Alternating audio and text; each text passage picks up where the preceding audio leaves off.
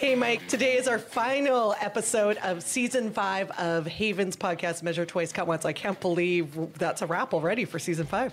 Oh, Jennifer Lee, it's always great to be here. And they, you know, they go by so fast. We have so much fun doing it. And this is going to be a really exciting way to cap it off. This season, we've discussed a ton of amazing building trends, like really mapping out the future of this industry. Talking with builders from a wide spectrum across the industry, including single family homes, stratifying lots to duplexes, net zero townhomes, infill projects, and building with steel. And don't forget the house with electrochromatic windows like the ones found in the new Boeing planes. Absolutely. It's been truly an amazing season, and today's guest is the perfect guest to wrap up such a power pack season. We have so much to talk about, so let's bring him on.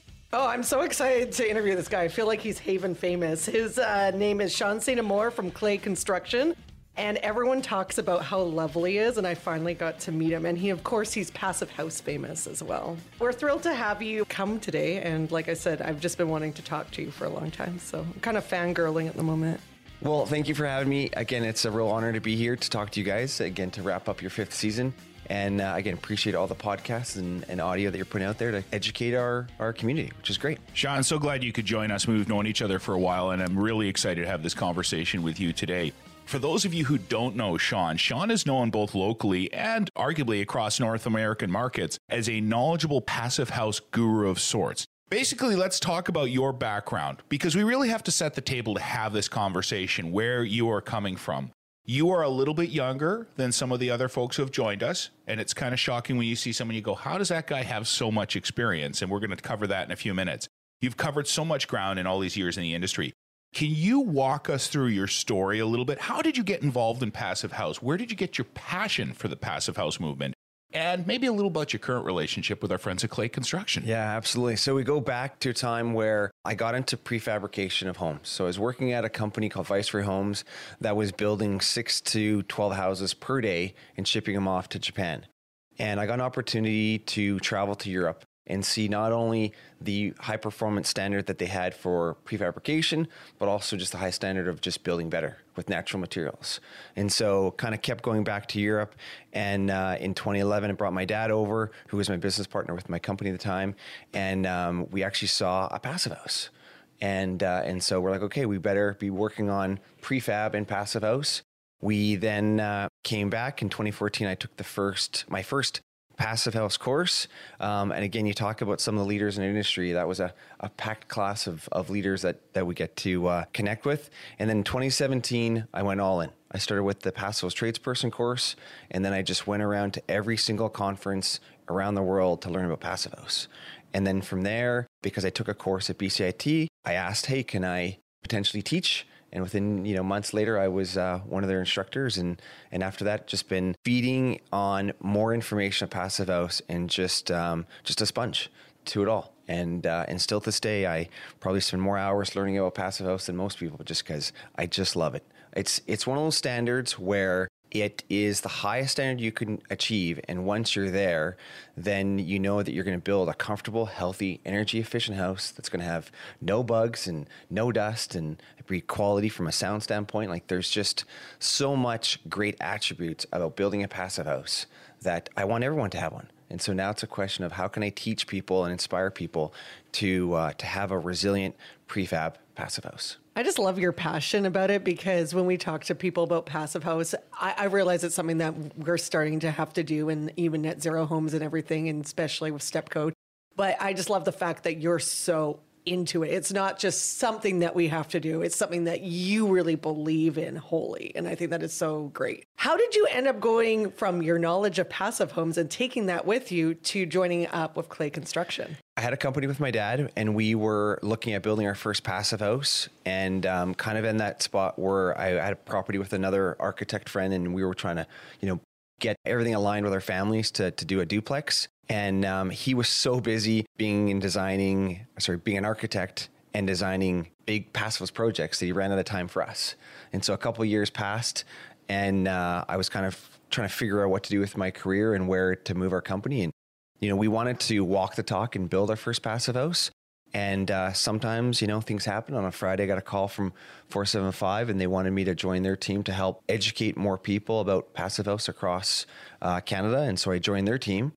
And uh, and so that whole journey of continually educating, and then uh, Larry called me one day too and said, "Hey, you know, would you like to join our team? Because we want to build to that standard and you know you seem to be very knowledgeable in this area and we want you to be part of the team. And it seemed like a great fit. I always tell my kids that uh, you know i love lego and so i might as well just keep building lego except in vancouver it's like million dollars of lego kits. But i was really inspired to to to not only you know continue to teach people how to build passive house but get into the trenches and when i was working with 475 some of the concerns I had is like, oh, you're just a sales guy. And I was like, no, I'm a product consultant. Like, I want to teach people. And being a builder and being in the trenches, you definitely get a bit more respect in the industry.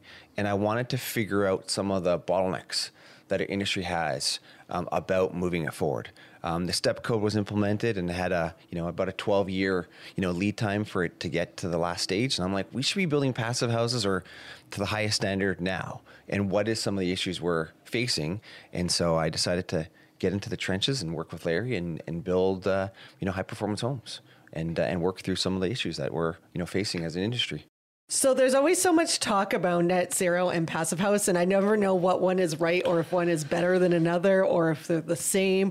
So you can get to net zero by literally building a code house and slapping as many solar panels on the roof as possible or in the yard or whatever size it takes to get you to net zero, which means that the energy that the house is consuming is an offset by renewable energy. That is one way of getting there. I prefer because a lot of times in our cities we don't have a lot of roof area, and the actual embodied carbon of a solar panel is actually um, number two behind concrete when we're looking at material choices. So I would rather use the Passivhaus principles to get to net zero. Not only are you going to enjoy, you know, the benefits of a passive house, the comfort, the energy efficiency, the the you know healthy home, um, but you're also have a, an opportunity to use materials that can create a 200 plus year old home because you're doing an envelope first approach. And so when clients ask us, how do we, you know, what pathway do we want to choose to get to net zero? We will use the passive principles to get there. And even if you don't get um, your passive house certified, or if you maybe you don't get to being, you know, 100% of a passive house, the methodology towards net zero is what I recommend to everyone is use the five Passivhaus principles and and work towards uh, envelope first and enjoy the benefits of net zero because once you're net zero ready with the Passivhaus principles, find your renewable energy slap it on the roof, slap it on wherever you can, and then, then be, you know, enjoy being off grid. And the other thing that comes up with is because I know everyone's like, oh, net zero, passive home. It just seems like kind of like I hate using the word money grab because I yeah. know that's not what it is. But I think as a consumer, everyone's like, oh, now we got to go through this hurdle again. Now we got to hit this step code that I don't fully understand. And, and what is that going to cost? So, what are the costs of these homes? Is that going to, obviously, I feel like it's probably be more beneficial down the line. Like maybe you won't see the cost savings at the moment, but I think you might have sticker shock at first, but it might be getting better down the road. Yeah, right now the industry is facing what Gord Cooke calls the dumb tax. It's the education process of our industry to scale so that we all have the knowledge to do it effectively. And so, in, in a sense, like I've gone through the dumb tax personally by investing in it and going to do it, but I kind of was passionate and loved it. So to me, it wasn't wasn't a hard thing to sell me on because I just knew by learning this, one, it definitely was going to put me ahead of the curve, but it also, I knew that, you know, that's the way we should be building. And seeing the European way of, of it all was okay, like they're already ahead of us doing it. We just need to get on board and, and get on it. So the the big sticker price that everyone looks at is okay, what is the cost? And right now, once you're able to get through the dumb tax of learning through the practices of creating an airtight building and making sure you've got the right insulation on your walls and the right um, you know methodology to your process. Typically, we say that it costs two percent more to your build, and and that's going to be two percent more to the construction cost. Which to the homeowner means that their mortgage is going to be higher. But at the end of the day, when I give them the keys to their house, their energy bill is going to be that much lower so that by the end of the month, money going out the door is going to be zero. So now we're saying that we can build a passive house at zero extra cost because of the money going out the door. So to the homeowner, that's the, always the cost conversation is is is at its zero. But to the builder, it is more because you're adding better windows, more of a sweater, so more insulation, and um, again, making sure that all of your systems are in place to ensure that you have that fresh air machine working and it's balanced. I love that idea of the dumb tax, and I think that could apply to many industries because I think that's the thing is a lot of us want to see a cheaper cost up front for anything that we purchase, but we don't think about the longevity either or yeah. the potential savings. Like you could go out and buy anything cheap right now a really cheap car a cheap pair of pants but like how long are those going to last us like we always want to see the cheap price up front but we never think about the long-term price or the health benefits yeah. as well like i know passive net zero have way more health benefits than your traditional uh, stick building home I used to tell people that, you know, that we're really good at building cabins with really nice kitchens and baths because when you look at how we would build a cabin and how we would build, you know, kind of like I say a step code 1 home, there's not much difference. But yet now, when you're building to the step five or passive house standard, you're kind of creating like a hospital room where it's got filtered fresh air. It's um, quiet. Um, it feels nice. You can go up, walk up to the window, or be in the middle of a room, and you have the same temperature. I mean, what's really interesting about you know passive houses from that whole health aspect is just you learn about um, you know, filtered fresh air and what that's like. Um, you learn about indoor toxins that can affect your health and you know long term things that we didn't know about. Um, you know, some of the issues in the '80s with asthma. Well, we all know that's about poor construction of our homes, not letting our homes dry, dry out. And so once you start to kind of dive into the nitty gritty, you're like, wow, this just makes sense. And at the end of the day, it's based on building science and there's data to prove things. And so people can't say, hey, you know, passive houses are bad. Well, they could be, you know, expensive you don't know how to build them, but the benefits from a scientific standpoint just outweigh um, all of the, you know, kind of critics. And so it's like, okay, let's just do this. It just makes sense. It's based on building science. It's not really rocket science. And we can, you know, all together get there if we uh, you know kind of learn from each other. And one thing that's been nice about the Passivhaus community is just how collaborative it is. We know that this is the method that we're all going to be moving towards. So why don't we share and communicate and teach each other how to get there faster. Um, and so that kind of European kind of business approach um, has created just an amazing community and I'm really lucky to be involved in it here in Vancouver, but with Passivhaus Canada and with the Passivhaus Accelerator and and just even the international Passivhaus community. I mean, it's it's great how during COVID we we've come together and you know we've created. Uh, um, other events where uh, again we're continually sharing. And so it's just it's really great to be in a community that is wanting to build better so you have a method to get there, and then we're learning and sharing together. And I love the fact that we're taking time to think about the materials we put in because I always think about it as a kid. We had a basement suite, and well, not basement suite, it was a crawl space, but my brother and I would play down there. My dad's like, don't touch that like pinky yeah. insulation. It's bad for you. But then I, I think about it now, and I'm like, if it's bad for us to touch it, why would we put it in our wall? Because isn't that like not great for like our overall health? Yeah, no, the the last kind of say five years for me from a learning curve has been quite interesting because I dove into Passive House, which is looking at the operating carbon of our home. So how, you know, the energy required to make, you know, homes heat and cool and, and have nice hot water. But the other aspect that's kind of been trending as well is the embodied carbon. And now, um, when you look at, say, achieving net zero, there's kind of like this great little equation that we use is you work on the envelope first using the Passivhaus principles. Then you look at the carbon footprint of your material, so the embodied carbon um, or the upfront carbon, depending on the term you want to use. Then looking about making your homes electrified, and then adding the you know the the renewable energy, so the solar panels, and that gets you to that net zero aspect. So it's it's great when you're trying to achieve something that there's a nice roadmap to kind of help guide you there. And the you know, the envelope first approach matters to builders because when you're looking at the step code or passive, it's like, okay, well, as a builder, what can I do? Because I don't quite understand it and, and how do I play a part in it? Well, we know that the designers, the architects will manage, you know, the glazing area and the types of windows. They'll look at how much insulation can kind of fit depending on the zoning issues. Well, the builder really helps kind of drive the kind of the system because of air tightness. If you can get to that um, Passivhaus level or tightness or step step five. And so just to kind of clarify is step five gets to one air change and uh, and and Passivhaus is 0.6. And so that's that higher level where when you go from current homes, you could get 90% more energy efficient building. And so now we're at step three as of uh, May 1st. And so going from even 2.5 to 1 means about 40 60% of energy improvements just by making sure your envelope is gift wrap.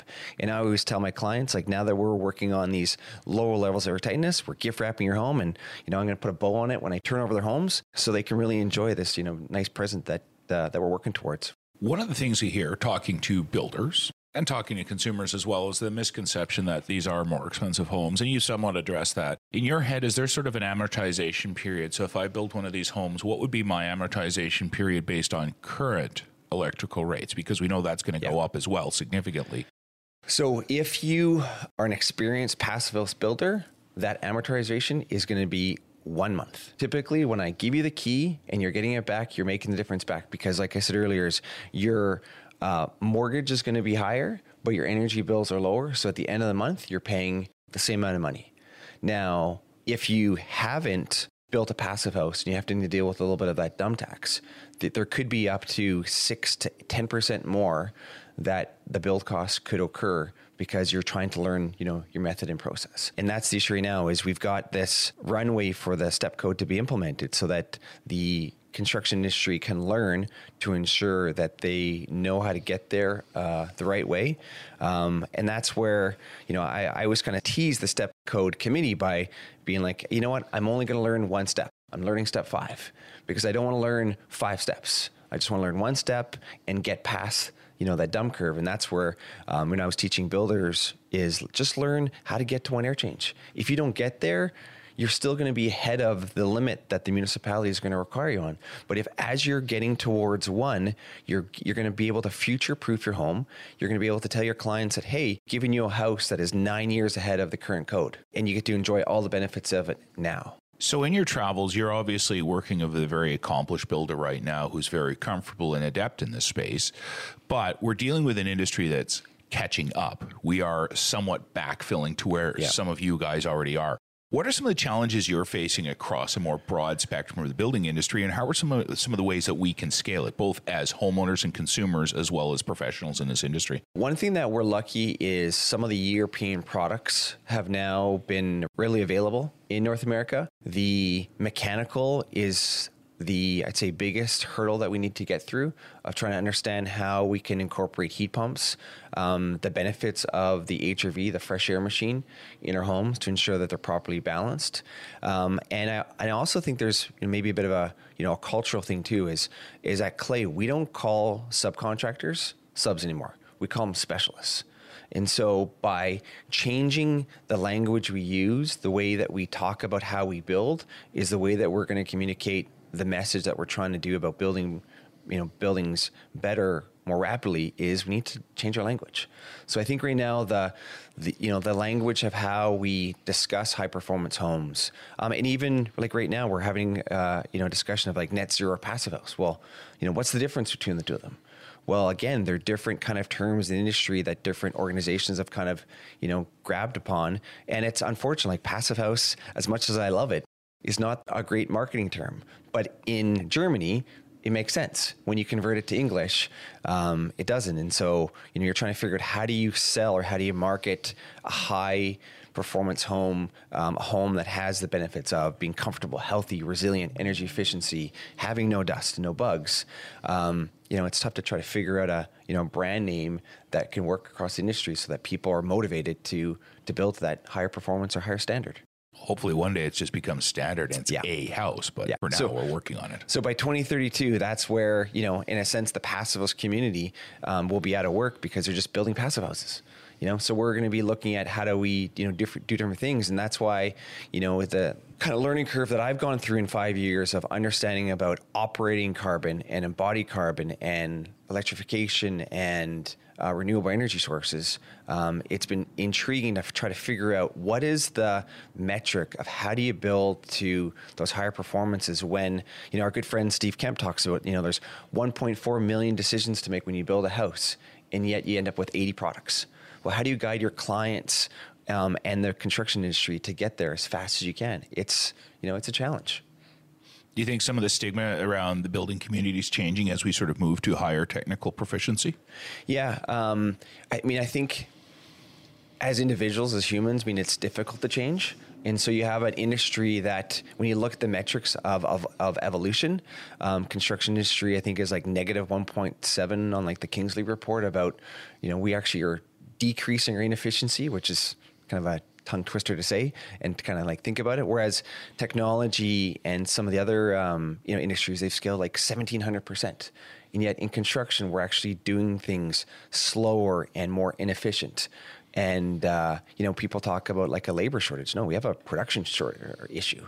We just need to figure out how to build more effectively, more efficiently, so that we can all enjoy the benefits of, of high performance home. One of our previous guests, Bryan Baeumler, uh, talked about the changing language of the industry, sort of changing to meet the industry's changes itself. Can you Yeah. talk a little about that? Yeah, no, I agree with it completely because you know we all have the ability to build better. I mean, as humans, you know, we want to do, we want to build well, we want to do good things. We want to create, um, you know, better environment for and better cultures for ourselves. And so, you know, by you know trying to use different language to like when you look at the passive house principles, for example, like when I talked about it's um, more insulation, better windows, better uh, more air tightness, uh, installing a you know an HRV, and then thermal bridging, which people are like, what's a thermal bridge? So even taking those five principles that are pretty scientific and try to break them down where it's oh we're going to gift wrap your homes you're going to put a sweater on your home like i mean people love the story too is when you grew up and you got cold and you said hey mom and dad turn on the heat and like no put on a sweater well, okay, so let's just do that to our homes. Um, you know, windows are an interesting thing because for the most of the time they've been the you know biggest leakers of, of our homes. But yet we need daylighting, we need the the glazing system to ensure we have a connection to outside.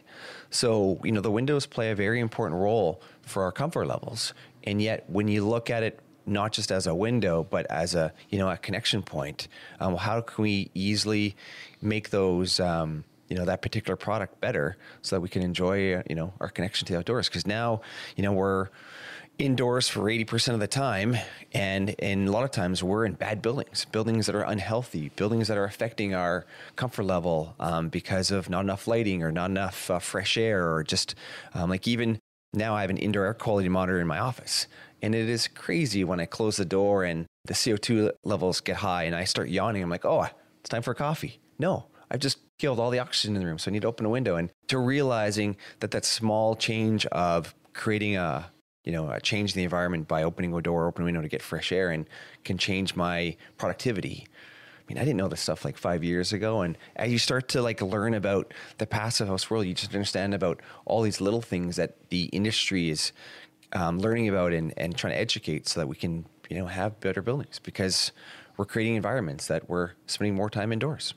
It's so funny that you say all that because I remember growing up and my mom would always be like, make sure you open a window when you go to bed so you don't feel gross the next Yeah. morning. And uh, I'm like, well, if we're thinking about that, that means we're not living in good homes. And now with passive house and stuff, you don't need to crack open a window necessarily because their their air quality is so much better. But like I live in a 1912 building and I don't open it that much because it's been like super cold. But man, I, I, I feel my nose the next morning and everything. You're like, okay, I've been sleeping with all the dust.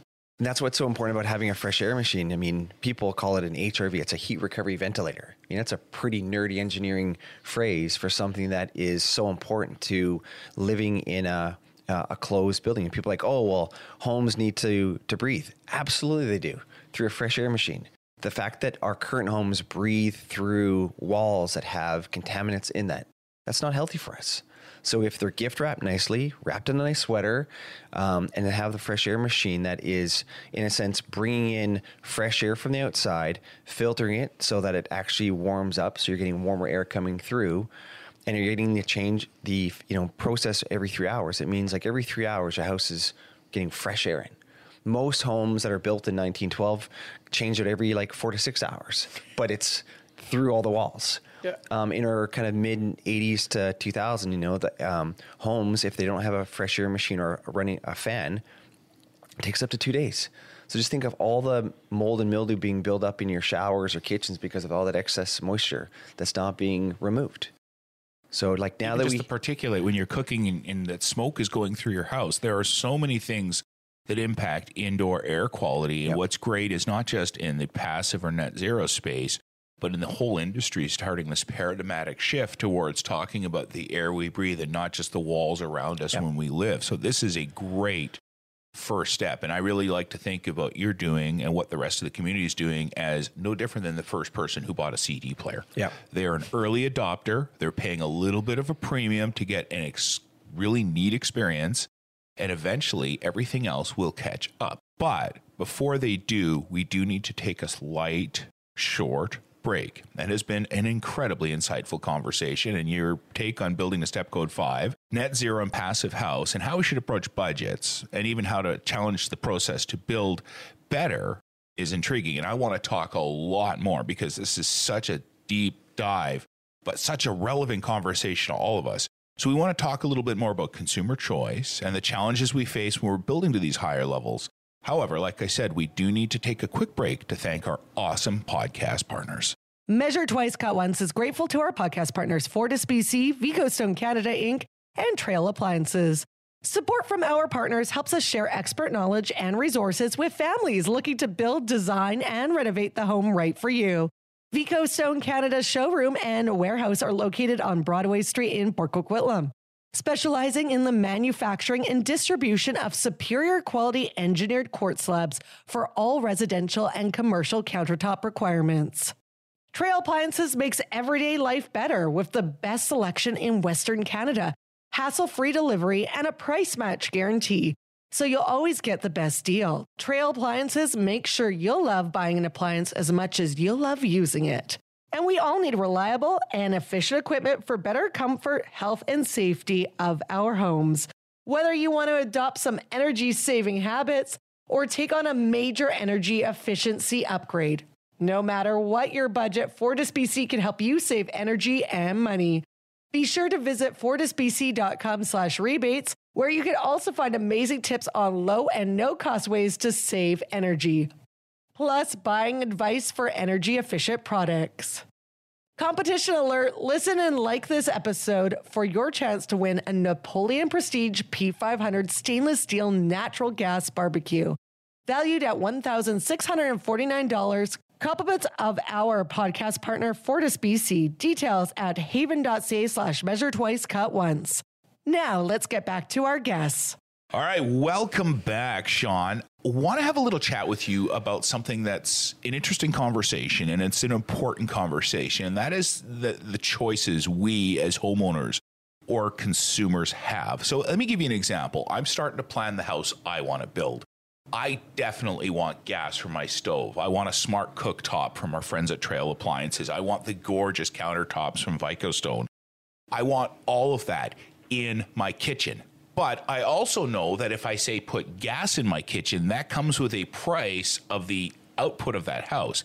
How do I balance things like my nice gas stove that I want to put in my new home with the uh, methodology and the goals of net zero passive building?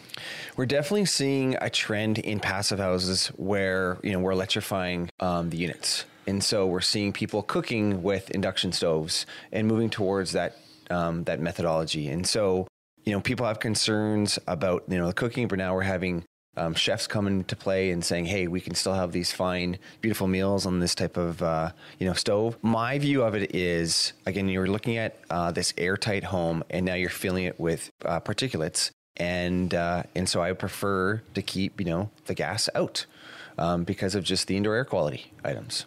I always think about the microwave as well, and, and that's a big one. And now they have um, induction microwaves, which are so much nicer. I want one because I, I'm always thinking, I'm like, what are we doing to our health. And again, these are the things that we don't think about when we're building a home or renovating a home.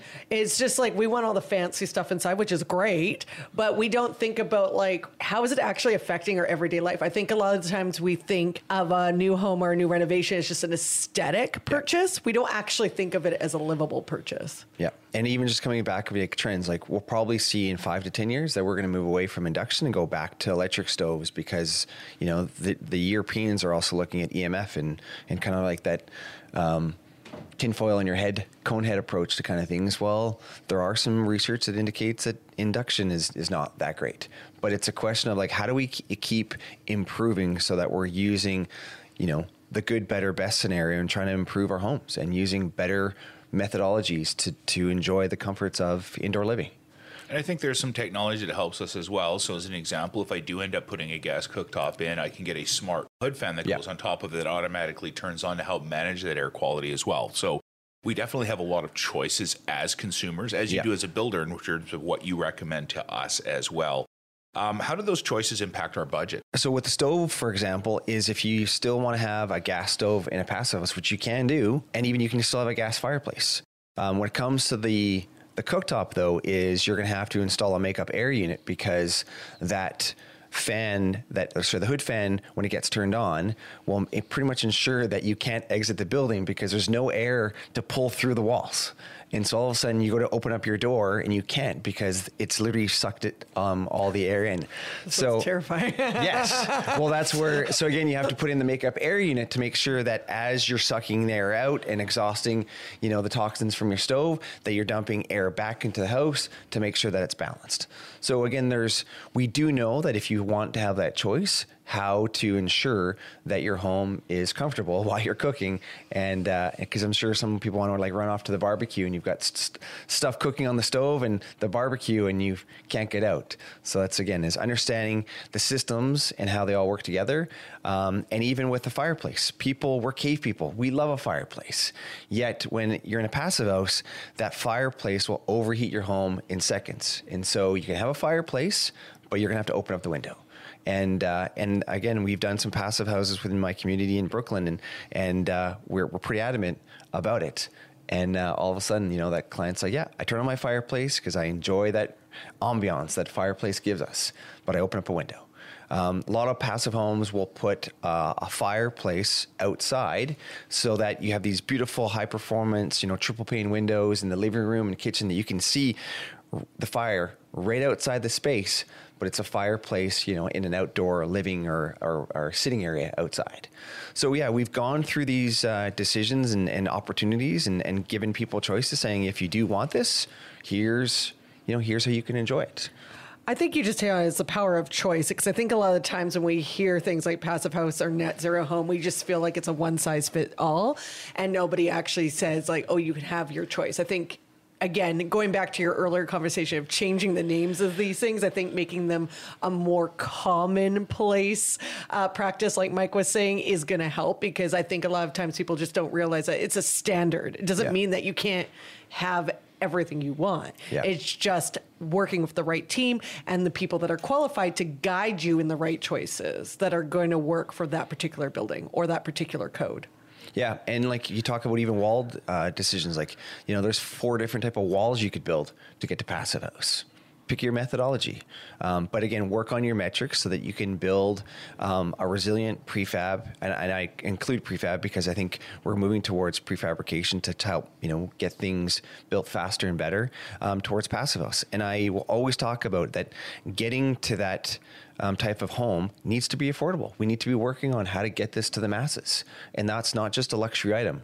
Um, right now, we've been able to get through, you know, the dumb tax by kind of like the Tesla model, uh, the Roadster clients, where they were invested in this technology, they had the money, they've they've built their passive homes that were, you know, mansions that would not be maybe the ideal candidates for a passive house, but it's helped the industry learn how to get there, and so that we can kind of get like the Model Three out to everybody. So when we when I talk to people about a passive house, it's not just for you know the rich; it's for everybody. And we have been working on how to get there um, affordably, even though again Vancouver every home is is an expensive item. It's a luxury item, but by working through clients' budgets, um, we can get there so that people can enjoy the benefits of a comfortable, healthy, energy efficient home. Yeah, I thinking about the five or so years I've been involved in this industry, it's gone from being an expensive unicorn that people sort of talked about in an esoteric sense, yeah. to slowly transitioning to commonplace, which is really, really exciting. There are some barriers obviously. And when we're talking about in our previous conversation, we're talking about potentially moving to all electric in the future. What are some of the barriers that are faced to moving to an electric only home? Because that's obviously going to change a lot of things in the home, not just how we're running it. Yeah. So the the kind of the running port is is kind of the big portion. So it's looking at our mechanical systems. Um, so passive house, the reason that you're reducing the cost of operating it through you know the amount of energy it needs is reducing the demand on heating and cooling. So typically, you're either heating your home with electric baseboards or a, a gas furnace, and we're seeing a trend to moving to heat pumps. And the nerdy part of that kind of trend is is the kind of output of energy. When you would use say a baseboard heater or furnace, one input of of energy gives you you know one output of, of heat where um, heat pumps give you a one to three ratio if you're getting a more you know energy efficient heat pump but the nice thing about a heat pump is it's got this two in one system you're getting heating and you're getting cooling so it's not like you need to have a baseboard heater and a furnace as well as an air conditioning unit. You're getting it all in one. And when the majority of the year your your home is at that comfortable level, we all like between sorry, 19 and, and 22 degrees in our home. Well, for most of the year, that envelope first approach is keeping that temperature consistent in your home, and so you don't need to have it, um, you know, heating or cooling accelerated to to kind of manage your your home every day. You're getting this consistent, balanced um, comfort feeling. And I said earlier, when you're right beside the window or you're in the middle of the room, your toes and your head are at that same temperature. And humans feel discomfort at about a two degree difference between your core and your toes. And so, if you're able to create an environment that is well balanced, then you don't have to worry about um, you know having to put on you know a sweater every few minutes or putting on your slippers. You can kind of you know run around in your shorts and be happy. You don't have to worry about the, the different temperatures, especially where in Vancouver, where we have a lot of you know two to three story homes. You know the upper floors on a, a summer day are usually too hot, and in our you know heat domes you can't even sleep up there. You have to sleep in the basements. Where in a high performance home you know you've got um, you know temperature that is comfortable throughout the spaces. So the first one is seeing the trend and change from our heating and cooling systems to a heat pump. Um, and there's lots of conversations you know of like is it now an air to source or an air to air? And um, trying to figure out what's the best unit for you know our homes. And um, we were relying on a lot of um, European or you know overseas made products, and we're seeing um, um, local manufacturing, which is great because we want to see you know the local economy thrive and, and seeing innovation, um, you know, within our communities. Um, then we get to hot water and what systems are creating it. You know, used to be again gas hot water tanks, and seeing again trend to electric hot water tanks, and even heat pump electric hot water tanks.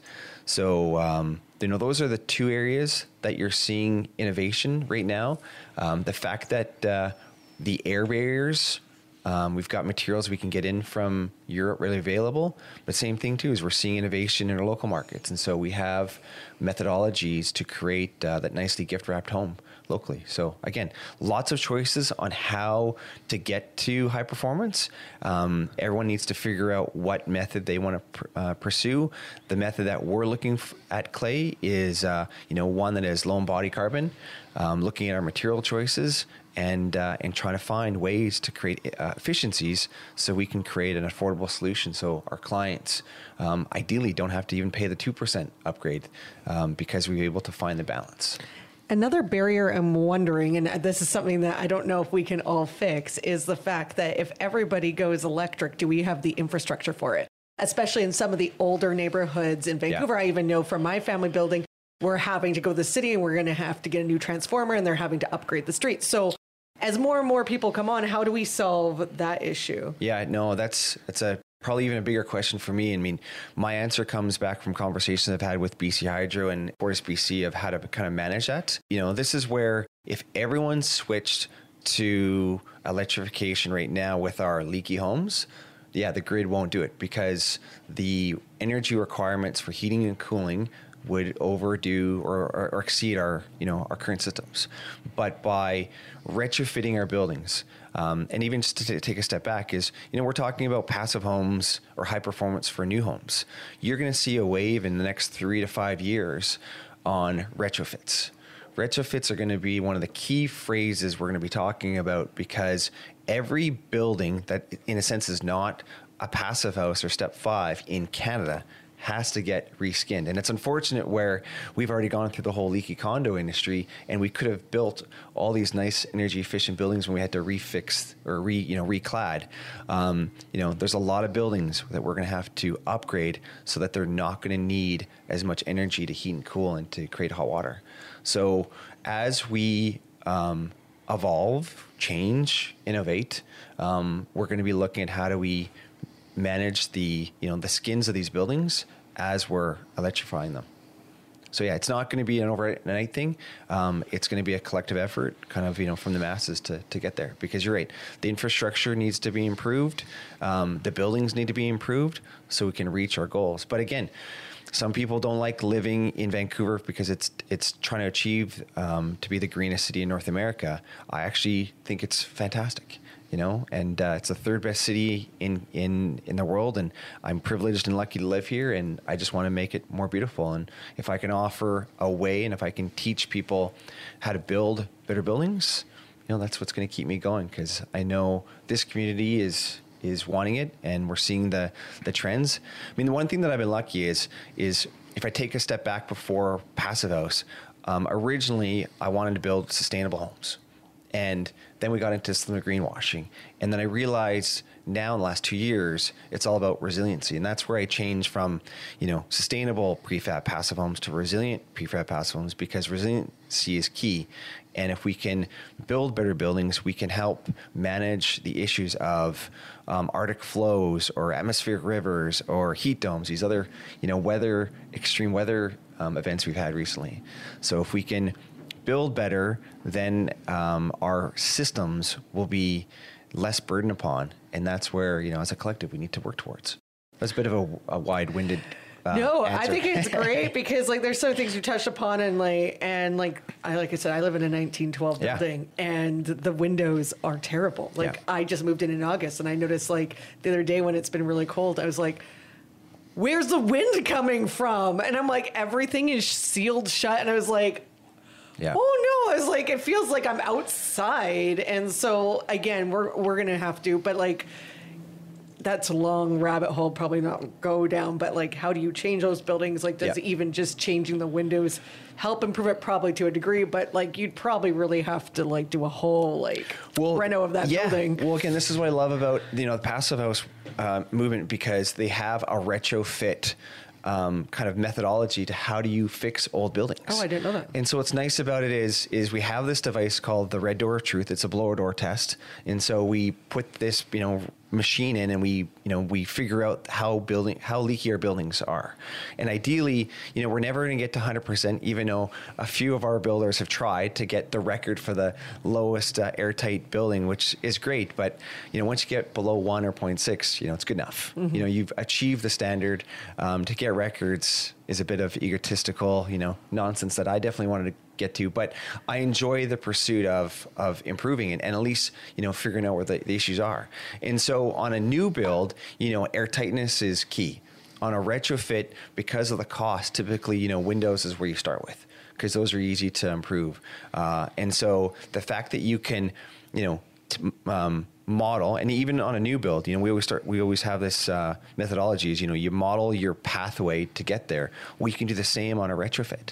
So you do a blower test to see how leaky it is and identify where the leaks are and then you're like going after the elephants. You're trying to take care of the biggest uh, issues and then working towards the, you know, the small small items.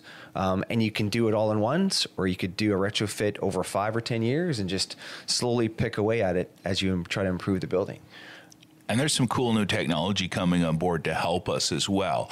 I mean, we're going to talk about this a little bit later on with some other guests as well. But the bottom line is solar technology has really exceeded even where it was three to five years ago, and the ability to plug in like your electric vehicle as a charge Yeah. or as a uh, as a storage solution is really coming to bear. So an older house like mine, there's two parts to it: the comfort element, which you talked about, the windows and the barrier, and the energy efficiency as well. So it's an extremely, extremely exciting time, not only to be a builder or, or a renovator, but also to be a homeowner as well, because Yeah. we have this myriad of amazing choices that we never had before, and we can choose not just to to thrive to get by, but to actually make improvements to our, our indoor air quality, improvements to how we live in our home, improvements to how our family stays comfortable during the colder and hotter months of the year, and it's it's nothing short of a revolution, which is really exciting to be a part of. Yeah, and that whole thing about change is, you know, there's some people, I guess for me, I mean, I I guess I really enjoy change because I'm willing to be out there learning about house before people. You know, there's people again, like you've kind of said, is yeah, they fear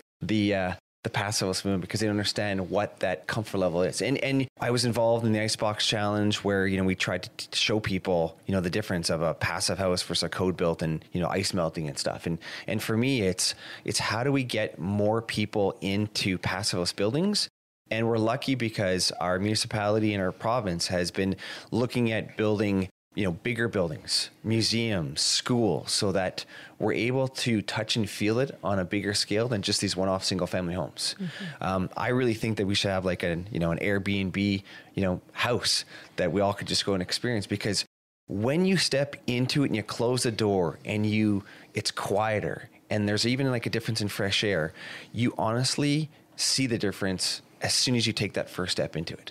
And I would love for all of us, and this is why, you know, I wanted to build one. And, you know, I'm looking forward to one day, you know, living in a passive house so I can really walk the talk. But I've been enough passive houses. And when you experience that difference of comfort, you're going to be like, wow, this is why, you know, we want to do this. This is why, um, you know, the passive house is so much better. Is you just feel the difference, and uh, and until you do, you don't know. And so it's like, why should I change? Because I don't know that I need that. I love how passionate you are and how much of a leader you are in the industry. And you do something else to kind of like get people involved. Can you tell us a little bit about your uh, is it like seven day forecast? Yeah. So, so, so the uh, couple things that I'm involved in. So on uh, Sunday mornings, a friend of mine, Mark, who again I met through COVID. So I'm sure all of us have met a whole bunch of different people during COVID. But I call my COVID best friend because I've actually, only, you know, seen him twice, uh, only in the last four months, um, where uh, we uh, we kind of break down. It's called the five day forecast. And of course, there's a lot of. I was including seven, but that's okay. Yeah, no, maybe no, maybe no that's a well, new we, one. we kind of give the weekend off. But in the five day forecast, there's a lot of F's in there. And we replace all the F's with a PH. And of course, the PH stands for Passive House. And we do that because we want to get Passive House recognized and people to think about, like, okay, this guy's talking about Passive House, you know, every week. And we've been doing it for 134 weeks. Um, just trying to promote more high performance events. Um, one of the big events that we highlight is the Passive Accelerator um, event, where again during COVID we worried about our community not having to having a connection, and now with again the the the opportunity with Zoom and, and meeting online, um, you know, we're regularly having 200 to 250 people from around North America hopping online, um, sharing uh, Passivhaus projects um, and techniques, technology, and, and technical details of how passive house can be achieved. And um, having that information out there, having again like that um, community sharing and, and learning and collaborating together is just amazing. And the fact that it's not just um, here in Vancouver, that it's um, you know over the planet is is pretty cool to be involved in. So um, you know, happy to, you know, even with Passive House Canada, um, having events here. Um, one of the fun events that hopefully people put on their radars for uh, in July is we do uh, a road, sorry, a bike tour of what I call the unofficial Passive Street of Dreams here in Vancouver. Along Ontario Street from City Hall all the way to 61st, there's about 14 different oh. passive oh. houses that we love to uh, showcase. And so um, to get people on a bike, uh, and we and over the years we've done it through the rain and the sun. I mean, Vancouverites are pretty uh, pretty amazing at uh, when they want to learn, they will fight through the weather to uh, to learn in. So well, once someone's lived here for two years, they grow a bit of resiliency and they can get yeah. along with everybody else. Uh, the five day forecast is actually one of my favorite things. I get up every Sunday morning, I put on a record, I grab a cup of coffee, and I start looking through my LinkedIn, and it's almost like I feed off of your energy. I'm like, how the heck does this guy do this on a Sunday morning? Obviously, he doesn't record it on a Sunday morning. That's the secret. He says he took the weekend off. well, you know what? So you talk about efficiencies. Is you know we figured out how to take you know that process, and so we can pull off the five day forecast in about 20 minutes. Um, and again, talk about community is now we've involved a couple other individuals, and so you know we're able to work our times together. That we bring on an individual um, from New Brunswick, bring another gentleman from Kamloops. So the four of us will hop on quickly and record it, and then you know, are able to you know dump it out to the different feeds. And yeah, we do it on a Sunday, usually at 2 p.m. Pacific time. We yeah, quick and efficient. It's it's awesome. Now, um, the other thing is, you and I work behind the scenes as well. We're both uh, Jennifer as well. We're all very active in the Home Builders Association or HAVAN. We love this group. We love being a part of it. And you and I work together in the Education and Training Committee. And that's a really important group because we're essentially evangelizing this thing that you're talking about uh, to the greater community and helping the rest of our builders backfill their experience so they can play in this new space. Can you talk a little about some of the things we do together with the Home Builders Association and how that's helping your mandate as well? Yeah. So the biggest event that we do every month is the Builder Breakfast Series. And so working with uh, Wendy and, um, and Keith and Mike Cairns, um, really fortunate to have a great committee that is working on um, bringing in you know excellent speakers to create great presentations to help the industry learn. Um, so that's a big one that we organize every month, um, uh, and then you know it's kind of interesting because if I just take a step back, I mean I'm really lucky because Larry Clay brought me involved on the technical committee, um, which now we've turned into the technical advisory group, um, where again, these were leaders in the industry that used to get together and share and kind of nerd out. And, uh, and we realized is like that wealth of knowledge we need to get out to the community and so by connecting with that that eventually got me involved in the technical sorry the education technical committee and happy to be a chair of it um, because i really want people to get access to information and to get connected with leaders in industry that are talented in uh, in what they do and have a craft or passion about a certain aspect. Um, and so being able to work with you, Mike, and the rest of the committee to you know find these individuals and uh, and get them on the calendar and get them booked and be able to uh, share their knowledge to uh, to our community and to the to HAVAN members. Um, again, very fortunate to be involved in that, and again, thanks for your efforts to to get us uh, bringing those find those leaders. Well, you're the one leading it. So, uh, and that's one thing people don't really understand when they're dealing with a HAVAN member. They're not just dealing with our membership and the stickers we put on our trucks. They're also having the benefit of all these experience, all these other committees, and all the other things we do to make sure that our members are the best equipped in the entire industry. Yeah. Well, Shaun, thank you so, so much for taking time today to share your building knowledge. It's extremely obvious to everybody who's spoken to you at any point ever that you're very passionate about Passive House for the health, the comfort, and for everyone who's occupying the home. Not to mention for our environment. Um, now, I could probably spend about a half hour and succinctly summarize all the points we talked about today, but at a very, very, very exceptionally high level, we talked about the cost of building the passive house levels. And by cost, we talked about, you know, the line items and how to establish the budget. And the part that was most exciting to me was it's actually not that much more expensive to build a passive house. And the energy savings, the amortization over a long period of time actually makes it less expensive. And can you even put a price on the cost of the health and safety and comfort in our own environment? We also talked about the importance of challenging the process because we're still learning. And a lot of the great things that happen in this world are a result of people challenging preconceived notions, taking into consideration consumer choice and the impacts this has on building materials and the end product, and that we're still faced with barriers such as legislation and supply chain issues. But the future of this movement, the future of this style of building houses is very bright, very exciting, and we're moving in a great direction. Yeah, I'm Shaun. I'm just so excited again to meet you because I hear so much about you through HAVAN. All good things, of course. And I finally got to meet you in the last little bit at a few different things now that we're back to in person. But uh, before we go, can you tell us one more final tip, please? If you're building, please consider airtightness as key to your methodology. Airtightness will allow the, the clients to get to